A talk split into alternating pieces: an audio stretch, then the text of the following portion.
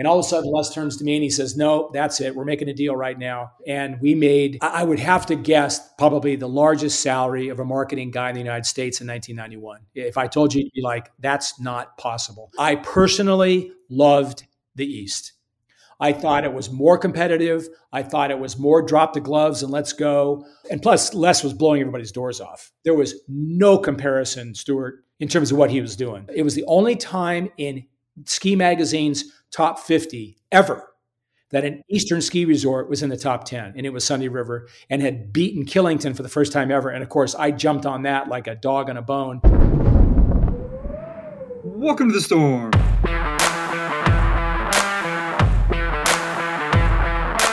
I'm your host, Stuart Winchester, to California today. First, a quick reminder that if you haven't already subscribed to the free storm skiing newsletter at stormskiing.com, you're making a mistake. Look, the pod is a lot of fun, but it is a small part of the storm. The newsletter is the only way to see all of the editorial content that accompanies the podcast, plus all of the text only stories that I push out. Hey, did you hear about Sunday River's new 8 pack yesterday? Did you hear about it the second that Sunday River announced it? If you subscribe to the Storm Skiing newsletter, you did, because I had a full breakdown of that new lift and the enormous terrain expansion that's going to accompany it the second that the news release went public. I drop that kind of stuff all the time, and you're going to miss the next one if you don't get on this. You can also follow the storm on Instagram or Twitter at Storm Ski Journal. First, my sponsor, Mountain Gazette. Founded in 1966, Mountain Gazette is a large format, biannual print title celebrating mountain culture. If you're familiar with the traditional Mountain Gazette, you are going to be shocked when you see the new format. It is a monster. 16 and a half inches by 10 and 3 quarters inches. What hasn't changed is the incredible wide ranging writing and the show stopping photography.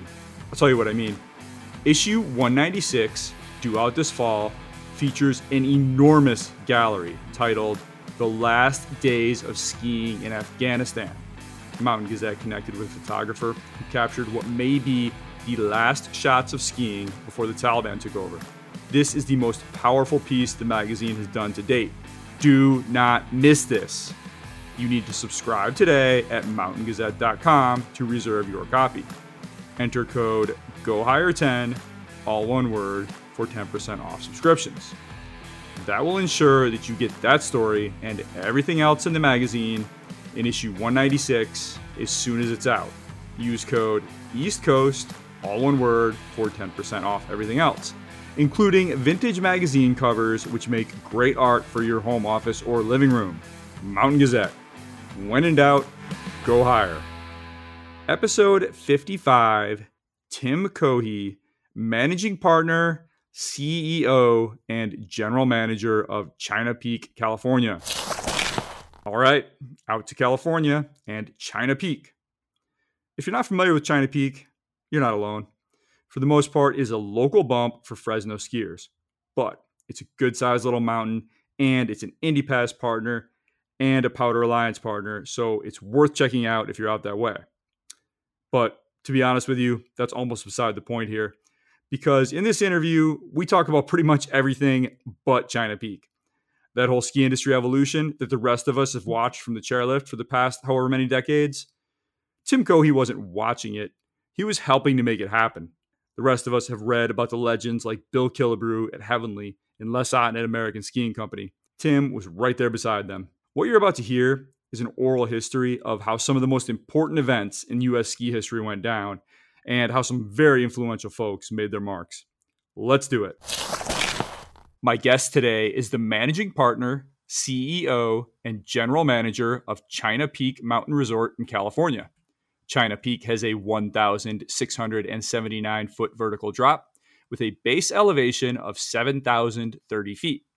The mountain features seven chairlifts serving more than 1,300 acres of terrain.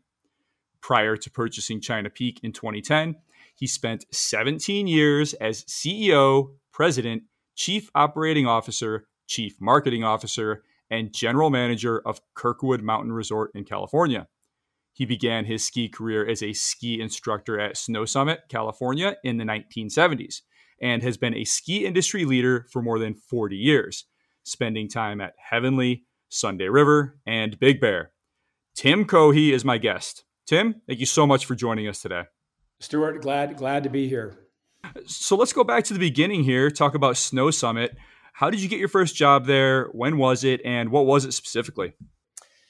Uh, you know, eh, eh, like a lot of people, uh, I, I, I, started with friends. I had uh, guys that I went to high school and college with, and uh, we were all athletes, and, and they all got started really back in 1973 and uh, ski instructors at Snow Valley, which is in Running Springs, about 11 miles below Big Bear uh, in the San Bernardino Mountains. And, and so I started, uh, started skiing with them a little bit. And then the very next year, um, I was, I think I was a, a, junior or a sophomore at Long Beach State, uh, where I ended up graduating uh, back in 77. And I joined the ski school there in that time. So that was the 1974, 75 was the first winter. And then the following year, 75, 76, uh, I was still uh, in the ski instruction business, but I my dad had purchased a small uh, A-frame cabin less than a half a mile down the street from Snow Summit. And I remember commuting uh, while I was up there back and forth. I would drive right by Snow Summit to drive the 11 miles of Snow Valley, and I and I couldn't help but notice a they had substantially more people, and b they had substantially more snow. And so all of a sudden, I said, even though I was with all my my high school and college friends uh, at Snow Valley, I said, look, I, have got a free place to stay, and I can literally walk over to Snow Summit, and it's it was uh, you know by far the dominant ski area in the region. Obviously, still is with uh, with Bear Mountain, but um, I I went over there in 1976 in January, and I said, hey, do you need a uh, any ski instructors? And um, they said, well, you know, we're always looking for, you know, good people and good skiers and people that can, you know, speak to the public. So I interviewed that day, skied for the uh, top guys that day. And that was the beginning of, uh, of a almost a almost a 40 year relationship with Snow Summit uh, one way or another. And Dick Kun, who uh, became, you know, my mentor and, and closest friend for four decades. Snow Summit was the start of your career, but it was the beginning of something else important too, wasn't it, Tim? It, it looks like you met your wife there we met in uh, yeah 19 my, my career uh, actually right, right, before i started in the man in the marketing business which was 1979 uh, in 1977 we started the snow summit race department with a guy named chris riddle who became still a friend today over 40 years later. And then in 1979 was my first job. Um, anita uh, my wife now since 1986 was a ski instructor there uh, but we didn't. We didn't. I, I, knew who she was. She knew who I was. That kind of thing. But we didn't have our. I had our first date in 1982, November 1982. So, so how did you come back together all those years later? Well, um, I um, had uh, had been married once, and uh, I, I, I, married very young in my mid 20s, and I was uh, and had a child when I was 26. Um, and I, I was, uh, you know, frankly, an unprepared guy to be to be in that kind of a relationship. I was working literally work, we worked every day. I mean, I literally for six years I worked seven days a week in the winter, and and she traveled and as a flight attendant, and and uh, so that was really on me. That was a I, I was you know not the right guy for her. Fortunately, we have maintained this incredible relationship. She lives 40 minutes from us, and, and we see her all the time, and we've had that relationship now for almost 40 years. So that's worked out great. But I, Anita uh, was single at the time, and I was newly single. And uh, we met through friends in 1980. We, as I said, knew each other and met in 82 and, and then dated for about three and a half years and finally got married in 1986. And in the decades since, you've raised quite a ski family, uh, five boys. Tell yeah. us about your boys and uh, how they're involved with skiing. Yeah, it's been it's been uh, you know I mean I I didn't come from a large family. My wife came from seven, so uh, you know, people ask how did how did I end up having five kids? I said, you know, frankly, I don't really know. I, I we just you know she wanted a large family, and, and and also at some point you start cheering for a girl, uh, which never happened. Uh, so we had our first child together in 1987, and then 88, and then 93, and then 96, and and then of course we had Taylor, the, my son from the first marriage, who we who's also right down the road from us. So that that's worked out really really well. The boys, um, Taylor, the oldest boy, um, was a big skier. They're, they're all, you know, if any, at the worst of the five, would light up almost any ski area in the United States. Uh, but then a couple of them really took took to it. Taylor was a basketball player, so he had a bit of a conflict in terms of how much time he was going to spend skiing and all that. He was traveling on a, on a traveling team and all that. And then Chasen uh, ended up uh, he he ended up ski racing until he was 12, and then he decided that he, that was enough. Even though he was really good at it, he became a, one of the top big mountain skiers, probably in the United States. Uh, had competed in the North American Extreme Finals, that kind of thing. So he's a, he still is at Kirkwood probably 30 days a year. And then uh, the youngest one, Tristan um, ski till about age 12, was a top far west ski racer as well, but thought that was going to be the end. So the two boys that really took to it, uh, Troy, who's now 28, um, 20, yeah, 28, uh, ended up being uh, top 20 at the J2 National Championships. So he became a really good skier and, and, is a fabulous skier. I mean, just a really good skier to look at. But the one who obviously really took to it like a duck to water was Nick. And he was a little bit smaller than everybody else growing up, but he had a unique personality, and he's just just tough as nails. You saw it on the soccer field, you saw it in every sport. You saw the risk taking, you saw the backflips off the top of the mountain at age ten. You saw all that coming on, and then he stuck with it, and so he ended up having a, a very big career. He retired in 2016 and he um, I think had 35 FIS wins. He skied World Cup in 2016. He was third uh, bronze medalist at the Gi- Gi- Giant Slalom National Championships. Uh, won NORAM Cup, was a two-time All-American at Utah, and he was ranked uh, number four in the U.S. for quite some time. And then uh, got hurt in 2016 when he was skiing for Aspen, right before the NORAM finals and the U.S. Championships, kind of untimely. And it was a pretty big injury, but not not it didn't change his physicality. He, we just decided that you know, the best he was going to do was probably get into the top 30 seed in the World Cup. He was never going to make a real big living at it. So at that point, uh, he decided that that was enough for ski racing. And then, um, and then of course, every three of the boys have moved on to ski careers, and two are still involved. Two of them work for me, which is fantastic. The youngest one, Tristan, 25, is our food and beverage manager, a very talented young guy. And then uh, Troy, the 28 year old, uh, runs uh, snowmaking, grooming, terrain parks, and the mountain bike park. And has and both of them uh, live at the house we have at the ski area. They split time between there and, and Fresno, which is the major market. So, and then Nick was there for two years, uh, and then uh, got married and moved back to Lake Tahoe, and uh, now just had his first child. So we have a, a one-year-old grandson, a four-year-old grandson, and a six-year-old six-year-old granddaughter.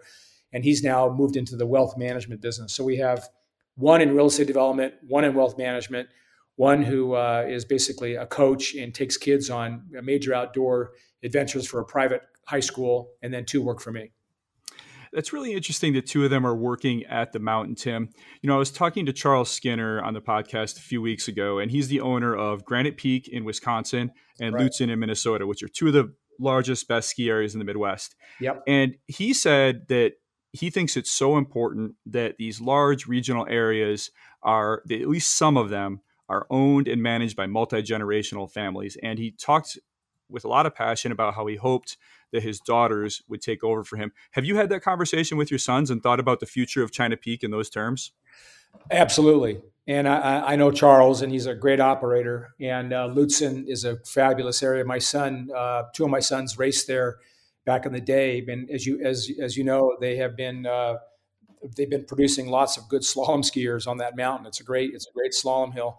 And uh, in fact, I think uh, correct me if I'm wrong. I think uh, Lindsey Vonn started there um, or somewhere back in the Midwest. But I, I, know that they've had some put some kids on the U.S. ski team from Lutsen. So yeah, I mean, I couldn't agree more with, with Charles. You know, I. It, everybody wants that. If you have a good relationship with your kids, male or female, doesn't matter um, and you have been in this, and this is what you do for a living for you know your entire adult life, um, it's everybody's dream to have this happen. And I know other friends of mine. I have two other friends, uh, Dick Kun, who's passed away in 2016, but was, in my opinion, one of the 10 most important people in the history of the ski industry. And the other one, probably similarly in the top 10, Bill Killebrew, uh, who I worked with at Heaven, worked for at Heavenly, and then uh, has remained a very, very close friend living nearby in Lake Tahoe and both of them unfortunately didn't their kids chose not to bill had a son hugh that was that's that steamboat uh, but chose not to stay involved when Bill had Eldora. And then Dick had both Jennifer and Alex Kun, who opted out of Snow Summit. Uh, so um, I think I'm, I'm lucky that my kids have chosen to be involved, at, especially at a, at a, management level. And, and, I think one of them certainly uh, has a probably a greater chance. I think Troy's probably will probably be director of mountain operations by next year. And then um, as I begin to phase out, which I haven't done yet, but if I do, I think Troy is probably the natural candidate to maybe move into the general manager slot. So I, I hope that happens. Well, whenever you do decide to phase out, you've definitely made a career out of it. And I think you see in a lot of situations, a lot of people have the first year or two of your story. They go to a ski town, they become an instructor, and then they move on and do whatever they want to do. What made you stick around and make a career out of skiing, Tim? You know, that's an interesting question because I, I, I think I was um, an, um, in, the, in the minority in terms of how that happened. And, and you're right. That's if, if you profile anybody who's either general manager or resort owner or, or president or any, anybody in any of these companies, Vail, Alterra, uh, Steve Kircher's company, Boyne, or, or uh, or the John Cummings family uh, with Powdr Corp. Um, that's generally what you see. You'll see that they, they that, that's what happened. They got there and they kind of liked it, and next thing you know, they showed some talent. Next thing you know, they got promoted. Next thing you know, here they are 40 years later. That was not me. That, that was definitely not me. Um, I um, had not. I was a stockbroker out of college. I was uh, in law school for a while. Uh, my dad had very different plans than being in the ski business. More being in the in the in the uh, sort of the uh, CPA attorney kind of field, and I was just ski racing too much and all of that, so I, I couldn't follow through. But I, I got into it, Stuart, because um, I had uh, apparently a natural talent for marketing. I I was uh, they, they call them natural born marketers. I'm not really sure that's true, but some people just see things differently and they see things before everybody else does, and they are pretty good at predicting human behavior and they're pretty good at predicting how to to to to sort of position products to make them uh, desirable to the public. And and I I guess I was that guy. And so I saw an opportunity in an industry that I thought did not have a tremendous amount of talent. And so I thought I could make a career of it because I thought I had something that most didn't have. And, and remember at the time, in 1979, Snow Summit was already a pretty big size snowmaker, but they weren't a marketer. In fact, I remember the, the initial discussion I had with Dick Kun about whether he needed a marketing guy uh, as my, my career as a stockbroker sizzled out in 1979. Um, he said, Yeah, we probably need to do that. And literally, they said the word was like that. Now, now, that marketing thing, because they were producing a tremendous amount of snow and the market hadn't been educated yet to what machine made snow really was. So I, I literally I think would say that I, my career started because I said I think I can do well in this industry as opposed to I just love living in the mountains. It just wasn't my that wasn't me. I was a ski racer and, and all that, but but it was not it was not I'm going to stick around and see what happens. It was more like this is an opportunity. Uh, he's going to give me an opportunity, which he did in October of 1979 at twelve hundred dollars a month, and uh, and I and I was going to re- report to him uh, as the owner and and uh, general manager of the resort, and, and that became you know over about 40 years, came about almost 37 years until he passed away in 2016. It's such an interesting concept, Tim. This idea, this notion that there's skiing in Southern California, because you're standing down on the beach, it's 75 degrees in January, and you can see the mountains on a clear day, but I, I think it's just not top of mind that you can get in your car and you know, two hours later or whatever, depending on traffic, you could be skiing some pretty big vertical, some pretty nice terrain. So, as you said, you identified that opportunity. You said Snow Summit had built up, but nobody knew that it was there. So, so how did you go about doing that? How did you educate the Southern California market that, hey, by the way, guys, not only do you have sunshine 365 days a year, you have skiing just up the road? You know, Stuart, um, I've talked about that my entire life. You know, I uh, one of the things that I, most people don't know about my background is I'm also a college professor at uh, Sierra Nevada University in like in, uh, in Incline Village. And that's been a 17 year career. It's been a lot of fun. So I uh, one I teach all the ski business courses there, and we have a degree in in uh, bachelor's degree in, in, ski business at the college. So I, have spoken about this story a lot. And the the, the the not so long story is we figured out um, that people, as you said, they, they, they, they, couldn't understand it because you're, you're down there in Huntington Beach, you're at, the, you're at the beach, you're looking at the mountains, and they're brown because you're looking at a south facing slope. And we're on the other side, we're facing north, and the, and the slopes are white, but they're surrounded by brown. And they, they couldn't understand it. So in 1979, 80, uh, we started calling around, talking to ski shop owners back when you know Southern California had 250 ski shops, and realize that that the market here's people who are in the business of selling skis, no snowboarding at the time, selling skis, tuning skis, renting skis, selling clothes, selling goggles, and we would call them in 1979 and say, hey, as as a ghost call, and say hey, I'm just I'm I'm I'm living in town and I you know I'm a skier and I was wanting to come in and maybe look at some skis and stuff. I'm wondering what's going on. Is there is there skiing? And they'd say, no, nah, there's really nothing happening. So we had the most we had the people who were most invested in understanding the fact that Snow Summit was up there opening ski runs 5,000 feet long, 150 feet wide, 1,200 vertical feet in literally two or three nights off of bare ground. And nobody could even fathom how that could happen. So I realized early on that, you know, and I think this is where I, I probably built my reputation. In fact, there's no question I did, in that I said, look, this is not a market share. This is not a classic, come to me, come to, come to use my product, come to use my service. I'm better than everybody else. Snow Summit was already, there were 10 skiers in Southern California. We already had about a 60% market share out of those 10 areas. So we weren't going to get any more blood out of the turnip. We were going to have to grade them. We, in other words, my I realized pretty early on at age 23, 24, this is a growth market story. This is not a market share story. So I embarked on a campaign with Chris Whittle to the next two or three years to basically educate, to basically say skiing in Southern California is like surfing or it's like golf. Some days is better than others, but it's always there. It's, you know, the, the waves may be smaller, the waves may be larger, the grass may be greener, the putts may run straighter, but you can always play golf, you can always surf, you can always ski. The, where, where, where, where the real deal breaker came in was in 1982. Um, I called a guy named Dr. George Fishbeck, who was a uh, very charismatic and a real character who was by far the number one weatherman in Southern California for ABC. And he was just a character. And I said, look, until we get it on television, we had billboards, we had radio, we had TV, we had all this stuff. And we had the ski shops. We started to educate them, which is a, a long story, but that turned out to be a huge win for us was educating those guys, a couple of thousand ski shop employees that we turned around. And that's a, a long story that I won't share with you now. But the main thing was I said, we have to be on television. So I made an appointment to go see uh, Dr. George.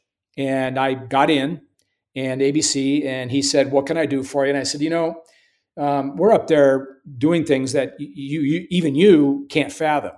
But we're opening, we have basically right now, you know, four or five major trails, four or five lifts open, and there hasn't been a stitch of natural snow. I said, I would like to uh, uh, to purchase our own uh, broadcast quality camera, broadcast quality video editing equipment. And every Thursday, I will drive, I will have a driver take the tape, film that day. We will guarantee that we won't, you know, plug in footage that wasn't shot that day. It will always be that day, come rain or come shine. And we will walk into your office at 3:30 on Thursdays and you can air that and say it'll be the Thursday night ski report uh, at, from Snow Summit, and we'll deliver to you every Thursday. And he bit. And so I also said, by the way, this is going to cost us a lot of money and a lot of time. if you like it and you want to continue to do it, I'd like a three-year non-compete, so that you all you cannot use Mammoth, you cannot use Snow Valley, you cannot use Mountain High, you cannot use Gold Mine, which is now Bear Mountain. You have to use us because we're the ones who came up with this. And he agreed. And I'll never forget 1982 November. Um, we, we, just got lucky, and the very first Thursday night was a massive, massive snowmaking start, and we had uh, we had probably three or four runs lit up. It looked like an absolute snowstorm. We had mm-hmm. great skiers out there skiing underneath the guns, and he showed it that first Thursday night, and he he he got up and he, he's one of these guys that was well, he would put his face in the camera and you know, it's going to snow tonight or it's going to rain or whatever. and he, at the six o'clock news, which is, you know, the number one news in LA has been for decades, said, Uh, coming coming up next is this is is the snow report from Snow Summit, and you're not going to believe what you're going to see. That's what he said. And of course, he came out of the new out of the out of the out of the commercial break, and he showed this footage of these massive amounts of snow coming out of these guns, and these guys blowing through packed powder, making great turns. We had guys from the demo team there that were that were employees of Snow Summit on the on the ski ski, ski instructors. We had great great skiers, so they came ripping down through this stuff, sunny, guns blasting, pack powder snow, and that started it. And that was the, that was the beginning of of converting people to say you can just go because I know it's up there. And that was almost that was almost 40 years ago. Uh, how long did it take the skiers to start showing up? It not long. It, that wasn't the only thing we did. There were other things that turned out to be pretty spectacular, but it was almost I think Snow Summit was doing about 250, 300,000 skiers at the time and not long after that, and today, it doesn't matter whether it snows or not. They'll do 500,000 skiers. So between Snow Summit and Bear, uh, they'll do you know eight nine hundred thousand skiers regardless of the snow. And, and, Mountain High does you know good business now too, maybe three hundred thousand, and that and Snow Valley even does some business. So it, it, was a it took maybe a year or two, and then by that point, people said it's it's just how it is. It's you just go. Unreal. Well, the phones must have been ringing for you, Tim, because not too long after you had the opportunity to go up and work at Heavenly there in South Tahoe with the legendary Bill Killebrew, who you mentioned earlier. So, what took you up to Heavenly, and tell us what it was like to work for Bill? You know, um, anybody who's been around has had a long career, and there's lots of us in the industry. Um, there, there's things, there's moves you make that you kind of later on in your life um, sort of question whether or not that was the right move. Um, and, and, and, and, I, and this would be one of them. Um, the irony is Bill and I are very, very good friends today. Uh, we probably have dinner once a month. He was instrumental in our in the installation of our massive snowmaking system, which I, am sure we'll probably talk about at some point at China Peak. And uh, and he was as you he, he was famous. I mean, he was Bill Killebrew. And I, I would tell you, Stuart, I've met I, I've worked for I've worked for Pres Smith. I've worked with you know uh, uh, many, many, many smart Jerry Blann. I mean, really smart people in this industry. And Bill Killebrew um, is the smartest guy I've ever known, and probably, in my opinion, overall the smartest guy ever in the American ski industry. And that includes the leadership at Vail and and, and Rusty Gregory is a good friend, very, very, you know, Rob Katz, Rusty, Blaise Carrig. These are, you know, Stephen Kircher. These are really talented. John Cumming. These are smart, smart people. Killebrew is a notch above. He's just a different level of intelligence. He, he's basically a savant who happened to, by accident, end up in the ski business through his dad's tragic death in 1977. So, you know, I, I was all, you know, when I when the word got that got out that Bill Killebrew wanted to talk to me at Heavenly in Lake Tahoe, I was like, wow. It was all of a sudden, you know, my eyes got really big. And so, you know, I made that move. I'm sure, you know, Dick and I, it was very disappointing, very, a really emotional um, time when I left in uh, 19, the fall of 1985. And I was only in Heavenly about a little bit less than three years. And um, Bill would was a tough guy back then. Bill had taken over a bankrupt Heavenly in 1977, age 23. He was just started law school. Uh, the company was bankrupt. There was a big drought in 77 and they were in deep financial trouble. They owed, they owed uh, I think it was Bank of America, about 15 million, had no cash flow. I mean, it's, it's an amazing, amazing story what he did between 77 and, and the early 90s and, and actually in the late 80s. So, uh, but he was a, he was, he, Bill would tell you he was, an, he was my bat, my ball, my park, my rules guy. He was in his early 30s running one of the largest ski areas in America. And, and he saw the world through the way Bill Killebrew wanted to see the world.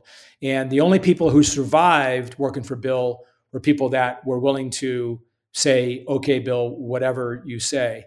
And that just wasn't my personality. That wasn't the way I was raised. That wasn't how Dick and I, Dick and I were best friends.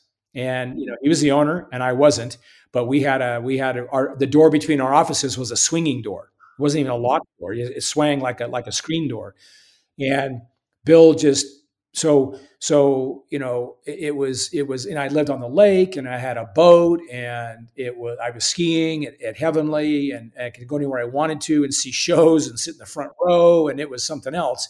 From but but th- we had an incident that happened one time in 1980 in 1988, and I remember coming home to, to my wife who was looking at property at the time, and I said, you know, I don't think this is going to work for us. I said, I our personalities, you know, I'm, I'm just not the kind of person that's going to be that's going to work for somebody who wants to run a resort that way. And so Bill and I had a falling out, and it was it was it was really bad. And but I but I didn't do anything. I was going to stay until I got a phone call um, that changed things, um, and that phone call came in 1988.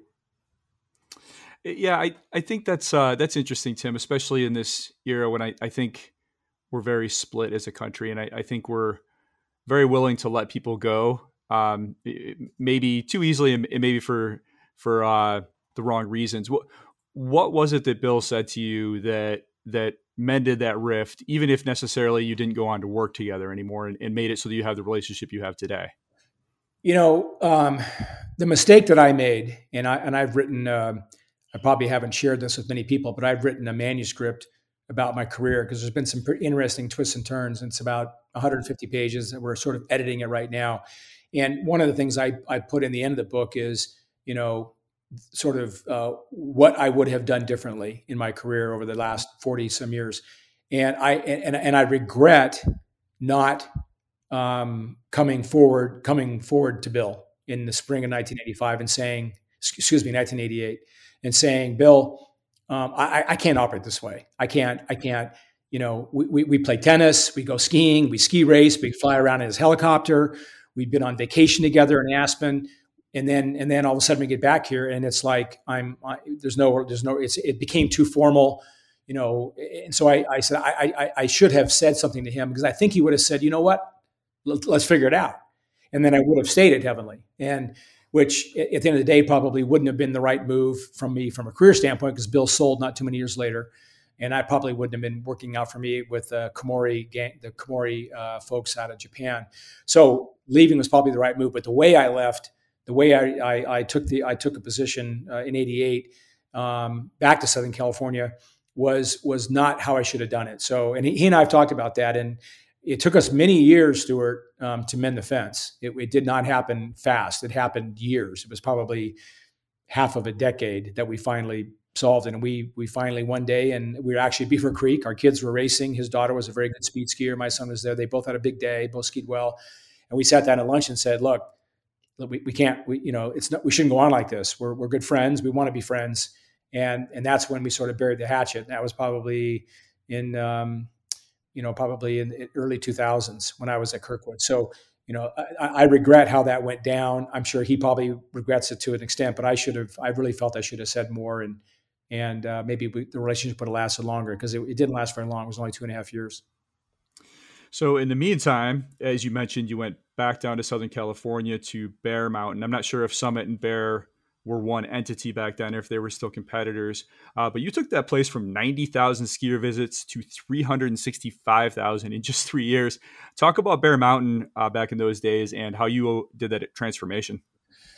Yeah, that was, uh, you know, when, when, I when I look back, um, those I, I, could arguably say those are the best years in the last 40. They were incredible, and uh, they were actually separate at the time. It was Snow Summit, and, and Bear Mountain was called Gold Mine. Gold Mine was right next door to Snow Summit, was been there for many years, but Snow Summit was doing about five times the business that they were doing, even though Bear Mountain, you know, Gold Mine is a little bit taller, a little bit, a little bit longer, a little bit steeper, but but was just a just a, a, a very poorly run, no snowmaking to speak of, uh, a, marginal. And Snow Summit just uh, uh, just absolutely, as I said, there was no. You ask anybody, they go, "Well, you go to Snow Summit if you can't get a ticket, then you go to Bear, then you go to Gold Mine."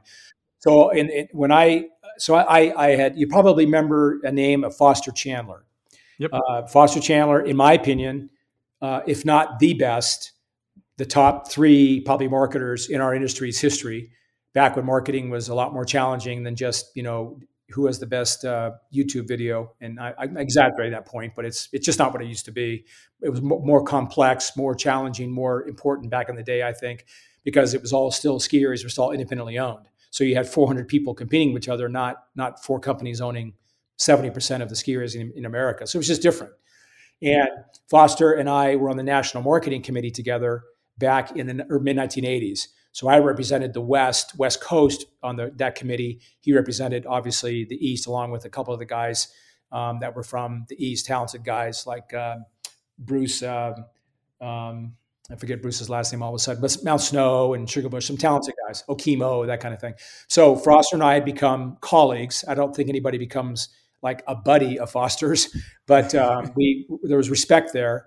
So when they they so SKI Killington, it was Killington Mount Snow at the time, used to be called Sherburne, became SKI, public company, bought gold mine in January of 1988, and they brought in some horsepower. Um, they brought in they immediately started with two guys from the east, a guy named Rich McGarry who ran snowmaking uh, for Killington, and a guy named Alan Wilson who ran um, was account, an accountant, uh, one of the better higher level accounting managers at Killington and then they also brought in a guy who became his name was Scott Pierpont, who was head of lifts at Mount Snow, plus a couple other guys.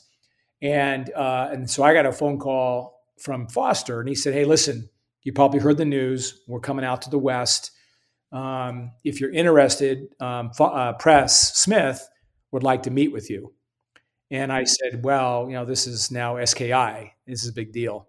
So I we met at the top floor of Harrah's it was a very uh, interesting interview, very funny. Um, you know, kind of went on for a couple hours, and in the end, um, he scratched out, and I mean scratched out on a piece of paper pencil, scratched out, erased it a few times, scratched it, handed it over to me, and we came up with a, a number that I thought was was right.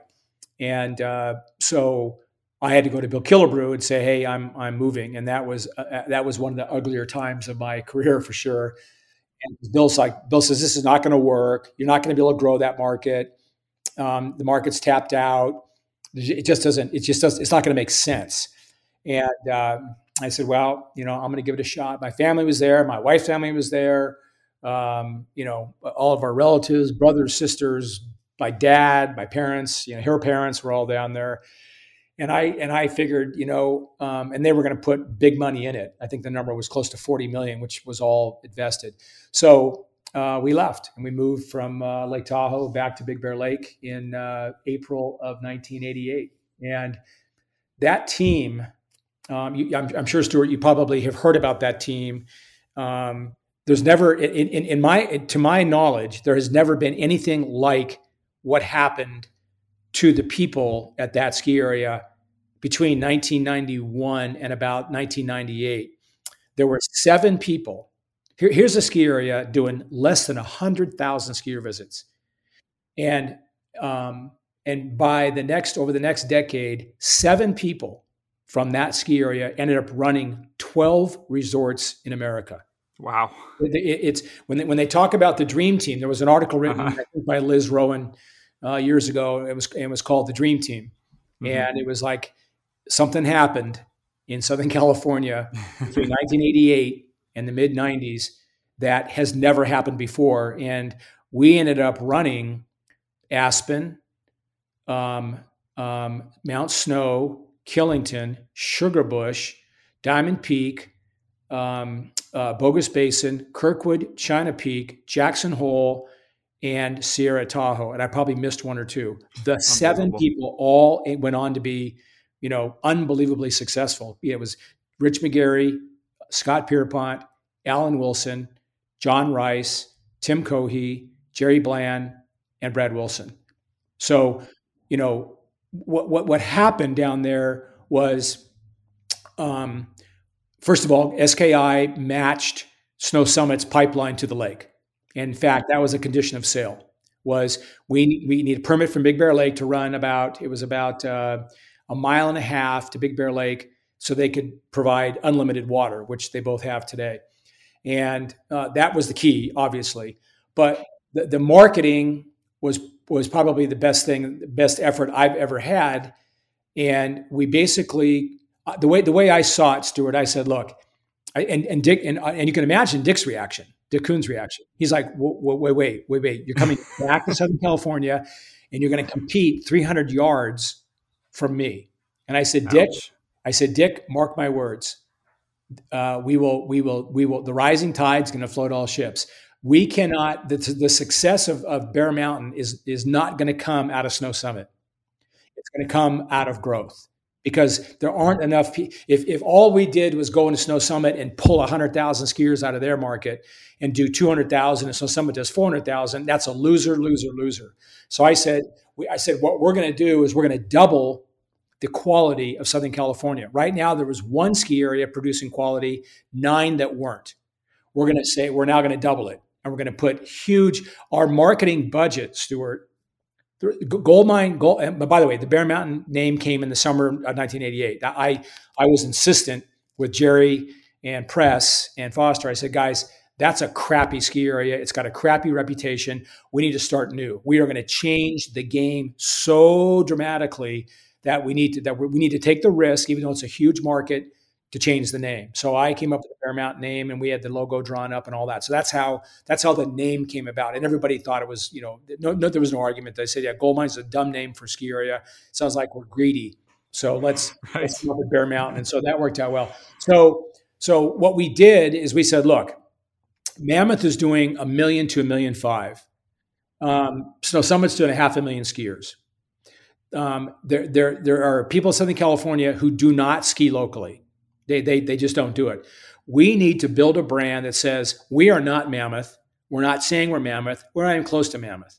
But we can fill a gap between Snow Summit, which was at 1,100 vertical feet, and Bear Mountain, which was almost 1,700 vertical feet, with longer runs and a higher elevation and a little bit steeper runs we can fill the gap between the guy who says, Look, I really want to go to Mammoth, but you know what? I don't have the time. And frankly, I don't have the money to go there for two days and two nights. It's $1,000. I don't have the money.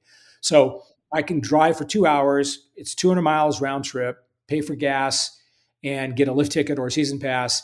And it, it's not Mammoth, but it's a step up in terms of steepness and elevation and pitch. And frankly, the, the, the amount of talent we had running the place. It was, as I said, it was ridiculous. I mean, it was just so overdone. It was like having seven Tom Brady's. I mean, it was crazy.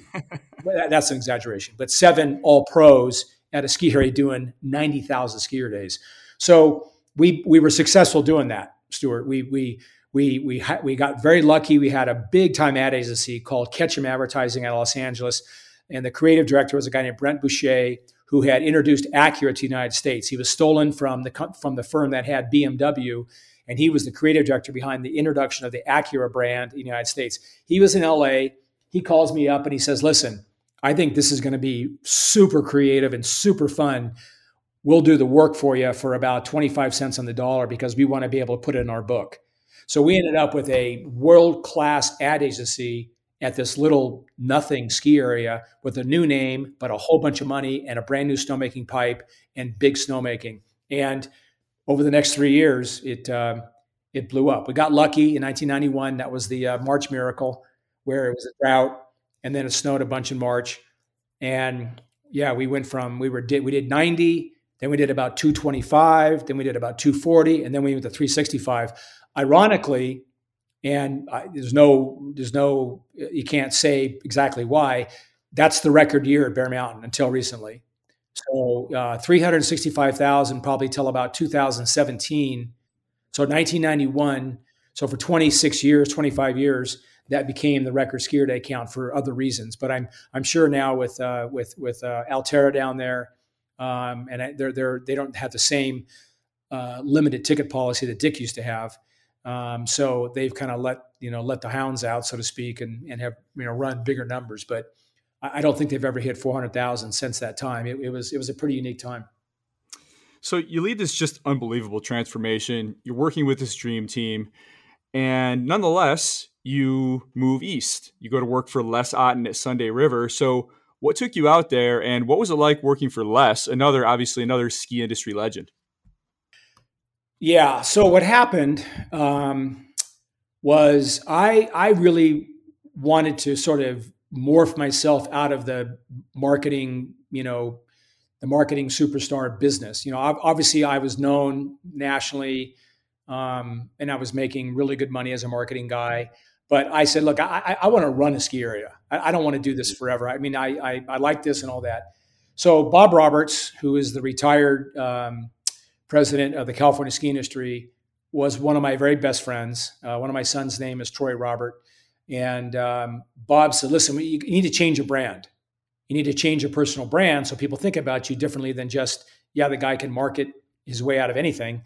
And so um, at the time, a guy named Hank Schwartz was the general manager and president of Northstar in Lake Tahoe. And a company called Korn Ferry, a very one of the top search firms in the world, was uh, assigned to find a new president, general manager of um, of um, of uh, Northstar. So Bob says, "Look, I, I know those guys, and I'm going to call them, and I'm going to try to get you into the interview process. So if nothing else, people say, "Oh, look, this guy's you know interviewing for a GM job. Maybe that's how we should think about his brand, personal brand." So I I did. I interviewed, and he got me he got me into the into the loop into the. I was one of the guys interviewed. I don't know how many they interviewed. Apparently, I was told they had 112 applicants, and I was uh, one of 12 people selected to interview, uh, which was in San Francisco on a Friday in uh, September of 19, 1991, uh, and um, so I went up there and I interviewed with uh, John Roach, who was the CEO of Fibreboard at the time that owned owned uh, North, Northstar, and and there were a couple other guys, and I knew a couple other guys that were interviewing, and so I was the last guy that day, and there were I think three that day. There were nine more interviews that were uh, scheduled over the next three or four days. So I finish at five o'clock, and I'm all dressed in a suit. I'm there for the day. Flew in that morning, flying back that night. The cab's downstairs Korn Ferry's in that uh, Transamerica building uh, in San Francisco. I'm enjoying the view, getting ready to get in the cab.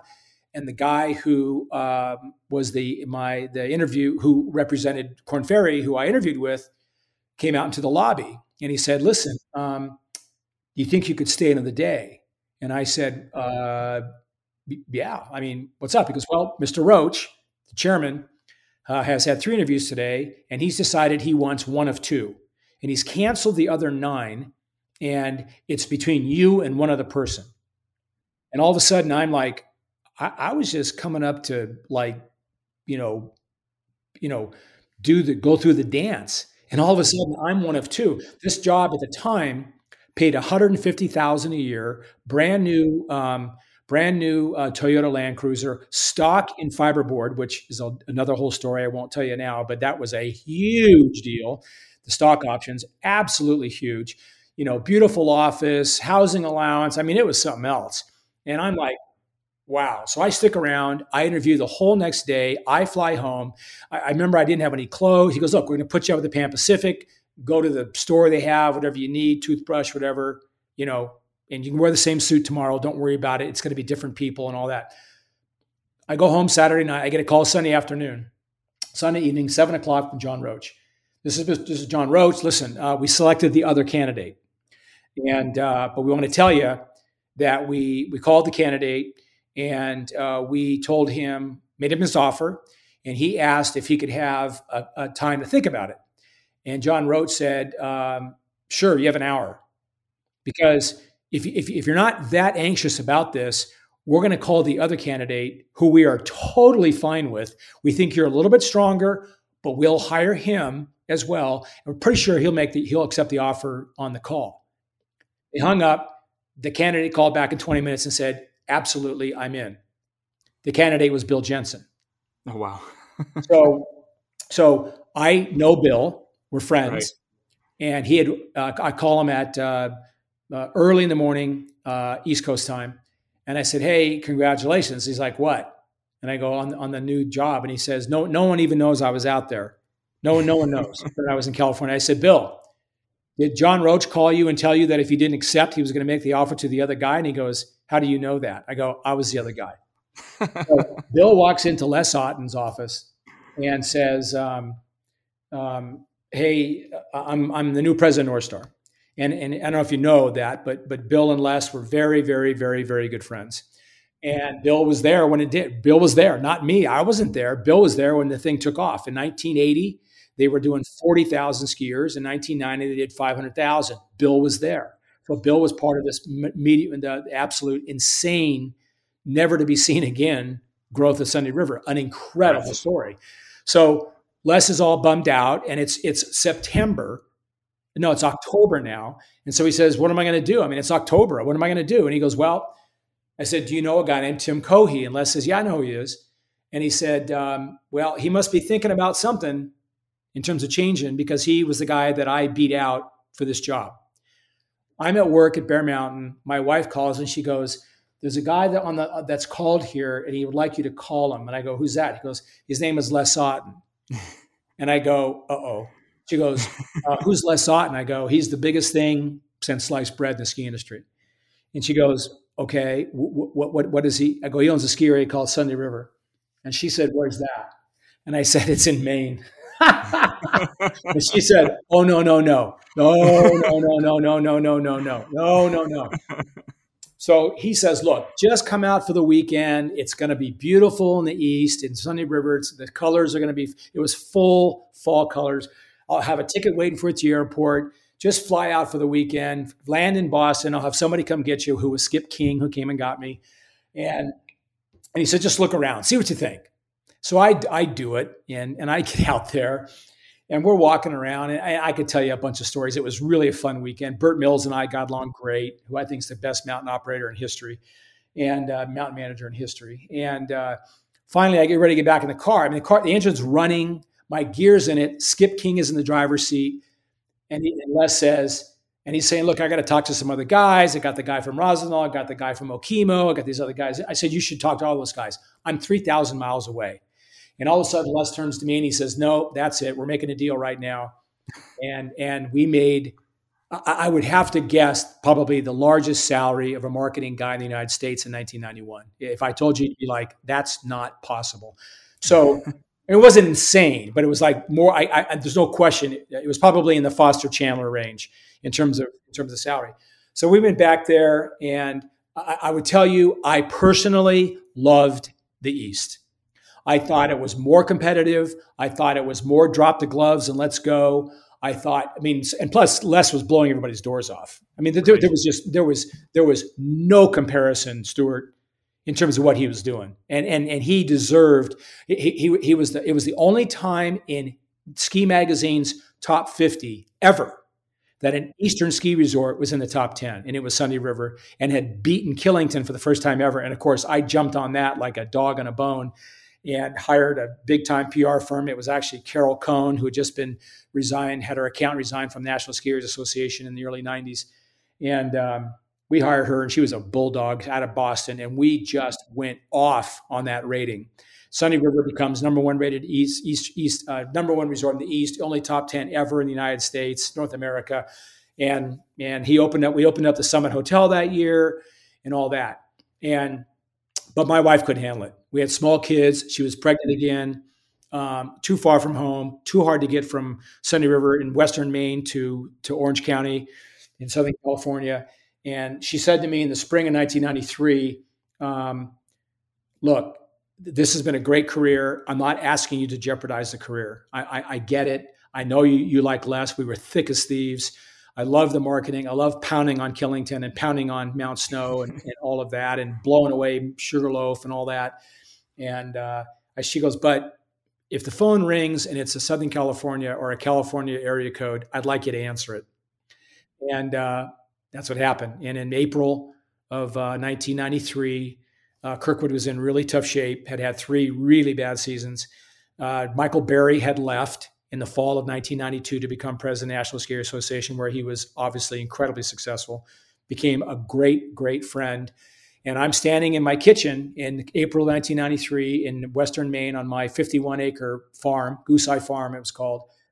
And, uh, and Michael and Bob Roberts are on the phone. And they said, uh, I think you need to come home. Uh, Kirkwood's a mess, uh, basic, basically bankrupt, but, but not really going to file because of other reasons.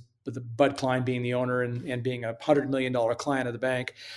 You go, but we've already set it up. Uh, Bud's into it.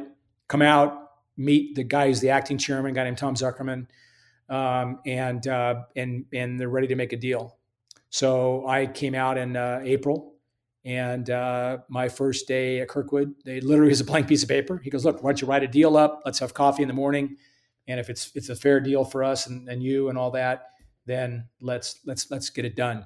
So my first day was May third, nineteen ninety three, and my son Troy was born May fourteenth, 1993, and then we had one more after that. So that started the, the Kirkwood career in 1993. And you found a home there for 17 years. Just take us real quick through the various jobs you had there and how you turned that place around and turned it into the Kirkwood that most of us are more familiar with. Um, you know, you know, one of the things I've been lucky, not not in every position, but in most positions, um, I've been able to make a difference. You know, I don't think I made a big difference with Bill Killebrew at Heavenly, frankly. Um, Bill would tell you that I was like a rock star. Oh yeah, he did this, he did that, he broke into Southern California. I think that my impact at Heavenly was minimal. I also think my impact back east was kind of minimal. I mean, less we continued to grow. We opened up quarter share hotels. That was very successful. So I was marketing the first quarter share hotel in American skiing. We all know eventually what happened with that back, you know, with ASC and all that. Um, so, but I don't, at Snow Summit, we made a big difference. At Bear Mountain, we made a big difference. And then at Kirkwood, we were going to have the opportunity to make a big difference. And um, and it, it, it, was really in, it was in tough shape. That had sunken down to a couple thousand, couple hundred thousand skier visits, and they'd lost their mojo. There was nobody running the place. The marketing had become incredibly stale. Uh, there were people there that weren't going to be able to be part of something new. They lost their mojo. So we came in at a pretty low time, and um, um, so we had an opportunity to do something. And so the reason why I was hired was because I mean, I didn't know anything about mountain operations. I mean, literally nothing. I had never worked in mountain operations in my life. I, I, had a I had a finance mind and a finance background, so I understood numbers and all that. But I didn't know anything. About, I was 37 years old. I think I was the youngest CEO in the country at the time.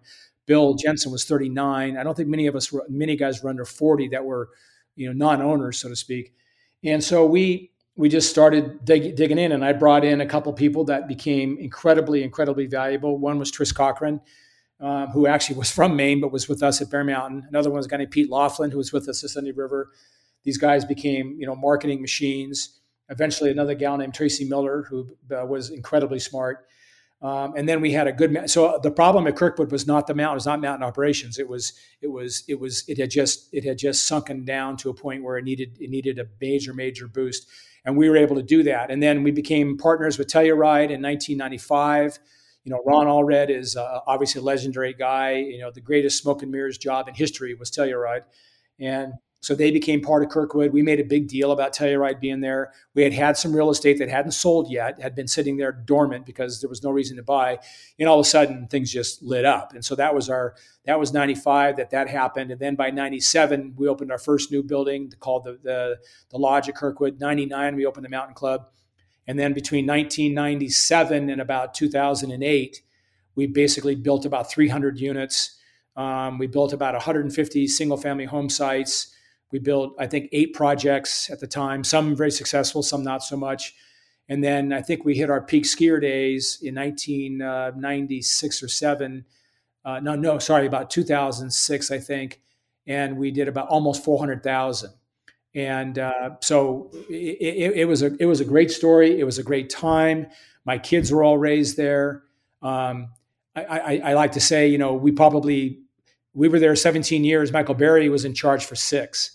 Um, so we outlasted everybody. Michael was there a long time, many, many years, but he, but he was um, not the running the resort until the last, I think, six or so. John Wagner was there a long time. Who's one of my closest friends here in, in Nevada and in the industry, a big cycling partner. So I, I, think we lasted longer than everybody. Chip came in the last few years, um, which was, you know, that, that, was a little bit of a tough deal. Um, you know, he was, you know, East Coast guy, and um, that probably wasn't the greatest fit ever. And that the fact that he got uh, that he earned that position at um, in in um, in New York at um, uh, Windham.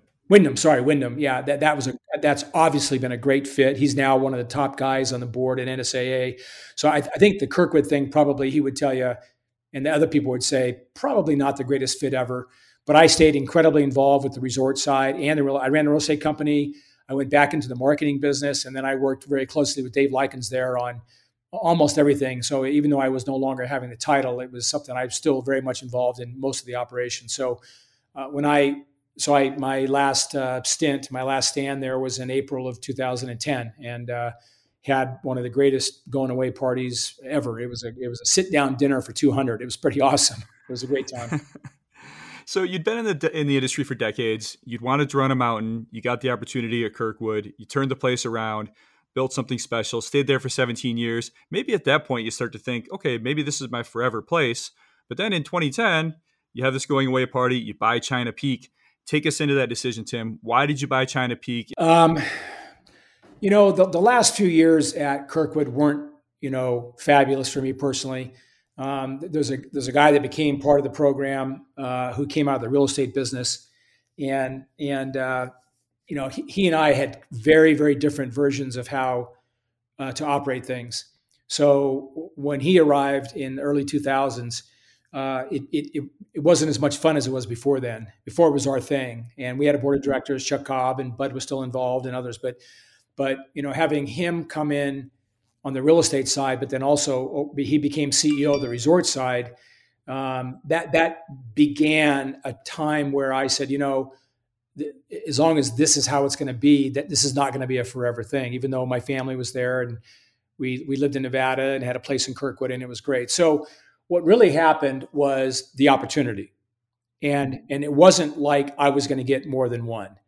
And it just so happened that coming around 2009 uh, Dick Kun had developed uh, Parkinson's. He eventually passed away from Parkinson's in 2016, and but he had developed Parkinson's, and his kids had waved off. Uh, both Alex and Dominique had waved off their interest in in running Snow Summit. So it became apparent that Dick was going to, at some point in the next few years, going to be selling Snow Summit.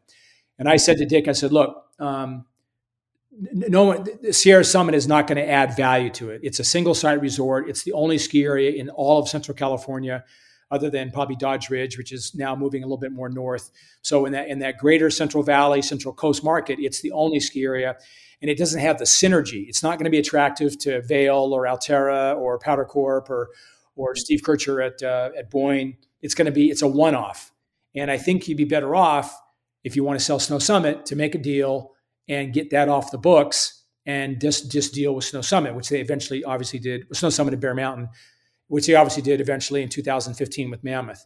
So he agreed. He thought that was a good idea. I said, "Look, I'm a buyer," and so uh, we came up with a price based on a trailing EBITDA, and it was a fair price, I thought. And uh, I said, "Look, let's get into contract." So I had um, a little bit of money, not a lot. I had a little bit of money uh, that I had made from basically real estate in Kirkwood because we had done some developing and had done well. So I said, look, I'll put up the I'll put up the deposit, and let's try to close this thing in April. And uh, so I w- went searching. I, I, said, okay, here we go. And I didn't need to do a ton of due diligence, um, Stuart, because I was still on Snow Summit's board. So I was on. Dick had appointed to the board several years earlier, which was super fun, super involved on the board. And so every every year, one of our board meetings was at Sierra Summit. So I had all the financials, I knew all the capital plans, I knew what they had done, I knew all the people, I knew who the keepers were, I knew who people uh, were that I probably wouldn't want to work with. So uh, other than you know some basic due diligence on utility systems, snowcats, chairlifts, I had people that were very good friends of mine that were experts in all of that stuff. So they ran utilities checks and water system, sewer plan and lifts and all that stuff and and I thought I felt the ski area was very undermanaged. I basically felt that Dick had done a great job in, in replacing lifts, putting lifts where they're supposed to be, fixing ski runs, fixing fall lines, cutting this lift in half, moving this lift terminal. I thought he'd done a good job at that, but they had ignored the customer. And they were there was the, the two guys that ran the resort for 28 years from from 1982 to 2010 were uh, not not people people not people managers no interest in the customer, no understanding what was going on out there during the day. You know, wh- where are they going to sit? Where are they going to buy food? Um, the re- you need more than one rental shop. You need the bathrooms. You ha- the, the run up the mountain, the place up on the mountain was a joke. So I knew all of that because I'd spent several days there doing due diligence, and so I said, um, I think we can make a huge difference in terms of how the customer. We may we may not make it significantly better in terms of the ski experience because they, because Dick was really good. Dick was a, and the guys there were good operators, but we can make it a much more enjoyable place to come for yourself, your family, your friends. You know, for whatever you want out of a mountain experience, other than just riding lifts and coming down the mountain. So we we ended up closing in May, which is which had unbelievable twists and turns at the end. Huge problem with the Forest Service that, thank God, Michael Berry bailed me out of um, with a with a mis- with a mistake that they made, but weren't willing to own it. And then he basically went to George uh, uh, Chief Tidwell of the Forest Service back in 2010, and said, "Hey, you guys have kind of blown this. This guy's about to lose the ski area and lose his life savings." Right. And he missed the deadline because we had gone to a non-refundable deposit because of the problems at the end. And and Chief Tidwell put a, in motion something that no one I don't think has ever done in, in, in the United States, and that is uh, my my what's called a FAD, my financial ability determination, which I think takes somewhere between three and six months, was completed in 17 days, and we were able wow. to close on April 29 of 2010, and uh, this is 12 years coming up. So you've had some ups and downs. Um, you've put a lot of money into the place, like you said, reset the relationship with the customers.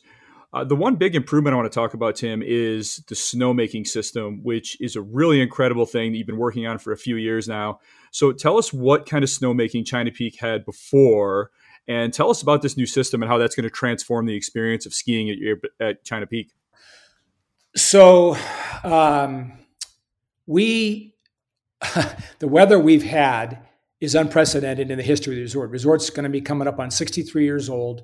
I have records dating back almost 40 years of snowfall and skier attendance and all that. And so when we looked at the previous 10 years, 2000 to 2010 winters, um, there was no there was no no no significant drought at all, not one. They never missed Christmas ever. All of a sudden, we missed it seven times, and wow. and the only reason that we're still alive is because I have a partner whose name is Ross Blackburn. Two partners, Ross Blackburn and Chris Hecker, Ross Blackburn is one of the most successful almond packagers in the world out of Fresno, born and raised there and all that. And Ross has been the bank of China Peak. So we don't we do not have convention, we do not have a bank. We have a bank that we deposit money into. We do not borrow money from a bank. Ross has provided our seasonal line for years. We've never had a problem paying him back. We've had some years where it wasn't going to happen very quickly. But you know, we finally finally in, in 2018 um, and and this is where Bill Killebrew gets a ton of credit. Bill says, "Look, we, we, let's have a meeting with your partner, and let me explain to him. You don't have a choice here. It's expensive. I get it. You're going to run your credit line up to probably an uncomfortable number. I get it. But one more drought, and you guys are gone because we were not only burned out financially, we were also burned out mentally. I mean, it was incredibly fatiguing. We were laying off people mid winter, including myself. We had no employees in January, I think, of 2017. It, it was just literally incredible. And the fact that we weren't in completely mired in debt was amazing because the ski area can does very, very well when we had any break at all. We had a very, we had run that we were good operators, we were profitable operators, we were tight operators, and that place made three or four times the money with the same amount of volume as Snow Summit did. So we had really done what we said we could do, which was to be infinitely more profitable than than Dick ever was when he owned the resort. So we sat down at Ross's house, uh, quite a spectacular place in Fresno, and Dick flew. I mean, and Bill Killebrew flew in. Bill has never charged me a nickel for what he's done to help um, design that snowmaking system. Not not not not a not a dollar of jet fuel. He's landed his helicopter there probably a dozen times. He's flown his jet into the airport. Never a hotel room, never jet fuel, ne- never nothing. And he has spent a lot of time helping us. So we sat down there, summer of 2018, spring of 2018, and Bill and, and I and Ross said, "Okay, let's go, let's go." The system they had, Stuart was what you would call a classic patch and fill system. It had pipe everywhere with no horsepower. So if you had natural snow, it was four inch, four inch pipe almost everywhere, two inch, four inch pipe. It was old pipe from Snow Summit back in the day. They had about a thousand gallons a minute capacity coming out of two pump houses.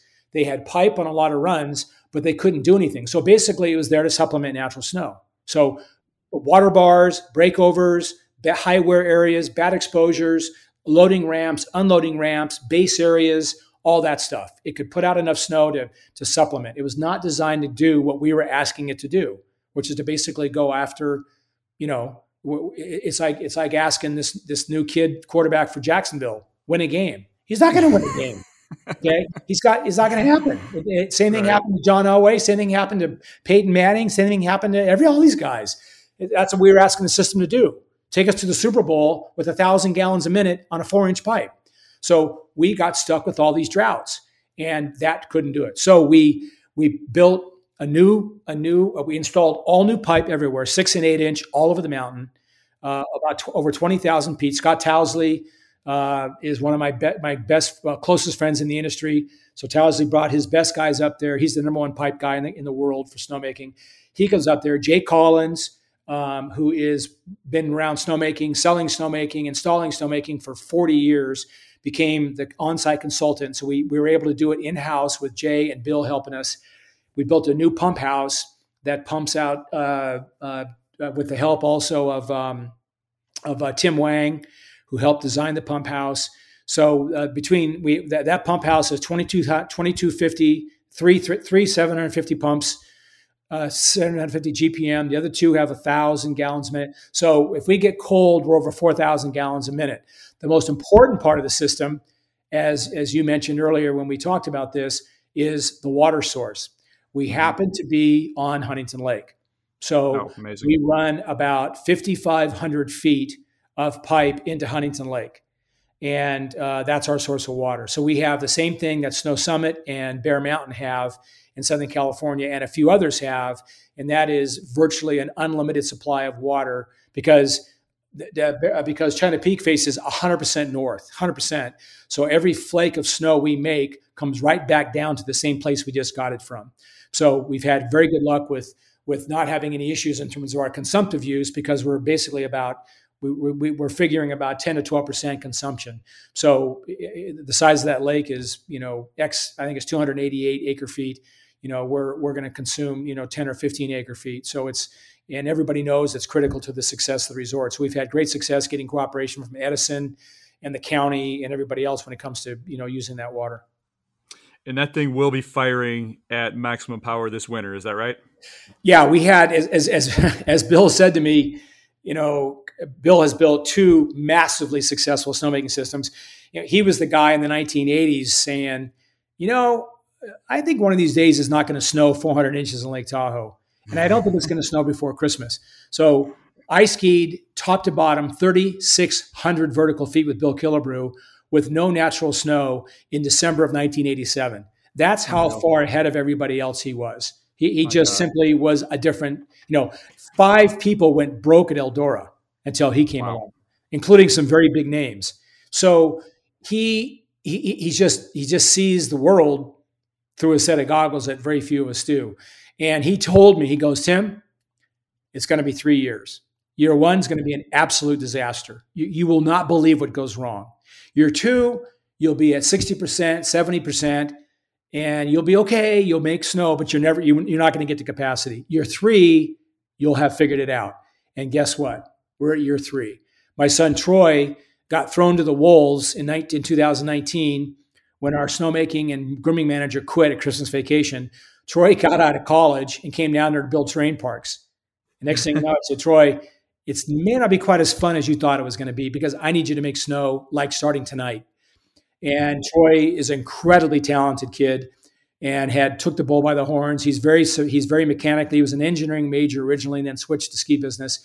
So he's very mechanically inclined. He was able to walk into a pump house that looks like spaghetti, you know, to anybody else, and figure out where the water was moving. And, and plus, our our system is complicated. Three pump houses, very complicated. Wow. So uh, he's he is right now sitting there at that ski area. I said, Troy, um, you can. I want you. You know, you're going to lace up your spikes the, you're going to lace up the track spikes here by around think around October 31st.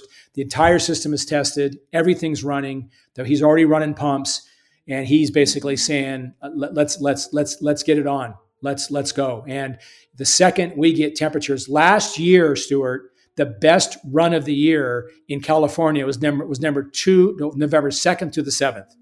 Oh wow! And we weren't ready. We, we had the fire. We weren't allowed back to the ski area. We couldn't install the pipe. We hadn't tested the system. And of course, as soon he missed, we couldn't get going to about November 26th. So we missed the first good run. And so I said, Troy, you never know when it's going to happen. You know, Carl Kapuzinski will tell you, he goes, you know what? I don't have a lot of water, but I can't wait around. And if I if all of a sudden it comes on Halloween, I have to go, and I'll just have to rely on the fact that most of that snow is going to stay, even if it, I don't get open for the two or three weeks. And and that's the philosophy we have. We're, the second we hit late October, I told Troy, I said, "You're ready to go." He's got a snowmaking team. He's got all his guys back, which is huge in snowmaking. So they all know how to run the system and he's pretty excited, even though it's it's ridiculous amount of work. They had some some hours, some years, some weeks last year, Stuart. They were running ninety hours a week. Unreal. Wow. So he's ready to go. I'm excited for him and his team. All right, Tim. Well, I could keep this going all day, but I know you got to run. I would love to have you back on sometime to just talk about China Peak some more. I wish you the best of luck getting that snowmaking system 100% online and and for your best winter yet. So thank you very much. Stuart, it's been a pleasure, and um, I, am happy to share a, a, career like many others. It's been it's been a wild ride.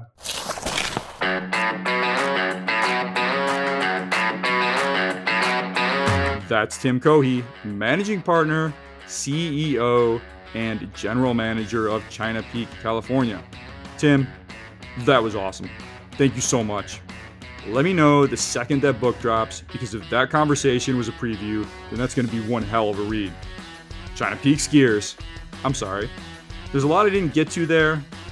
That was my fault, not Tim's. I could have taken the conversation in a different direction, but I got so caught up in the story of getting to China Peak that we never really got to China Peak until the end. At least, not to the extent that we typically would in one of these podcasts. But, Tim, you are welcome back on the podcast anytime to tell the rest of that story. I thank you all very much for listening. Next up, I have Australia. I've already recorded a conversation with Mount Buller GM Lori Blampy. That is an Ikon Pass partner, and you are going to want to hear that one. After that, look out for a conversation about the Boyne Mountain 2030 plan with longtime Boyne Mountain GM Ed Grice.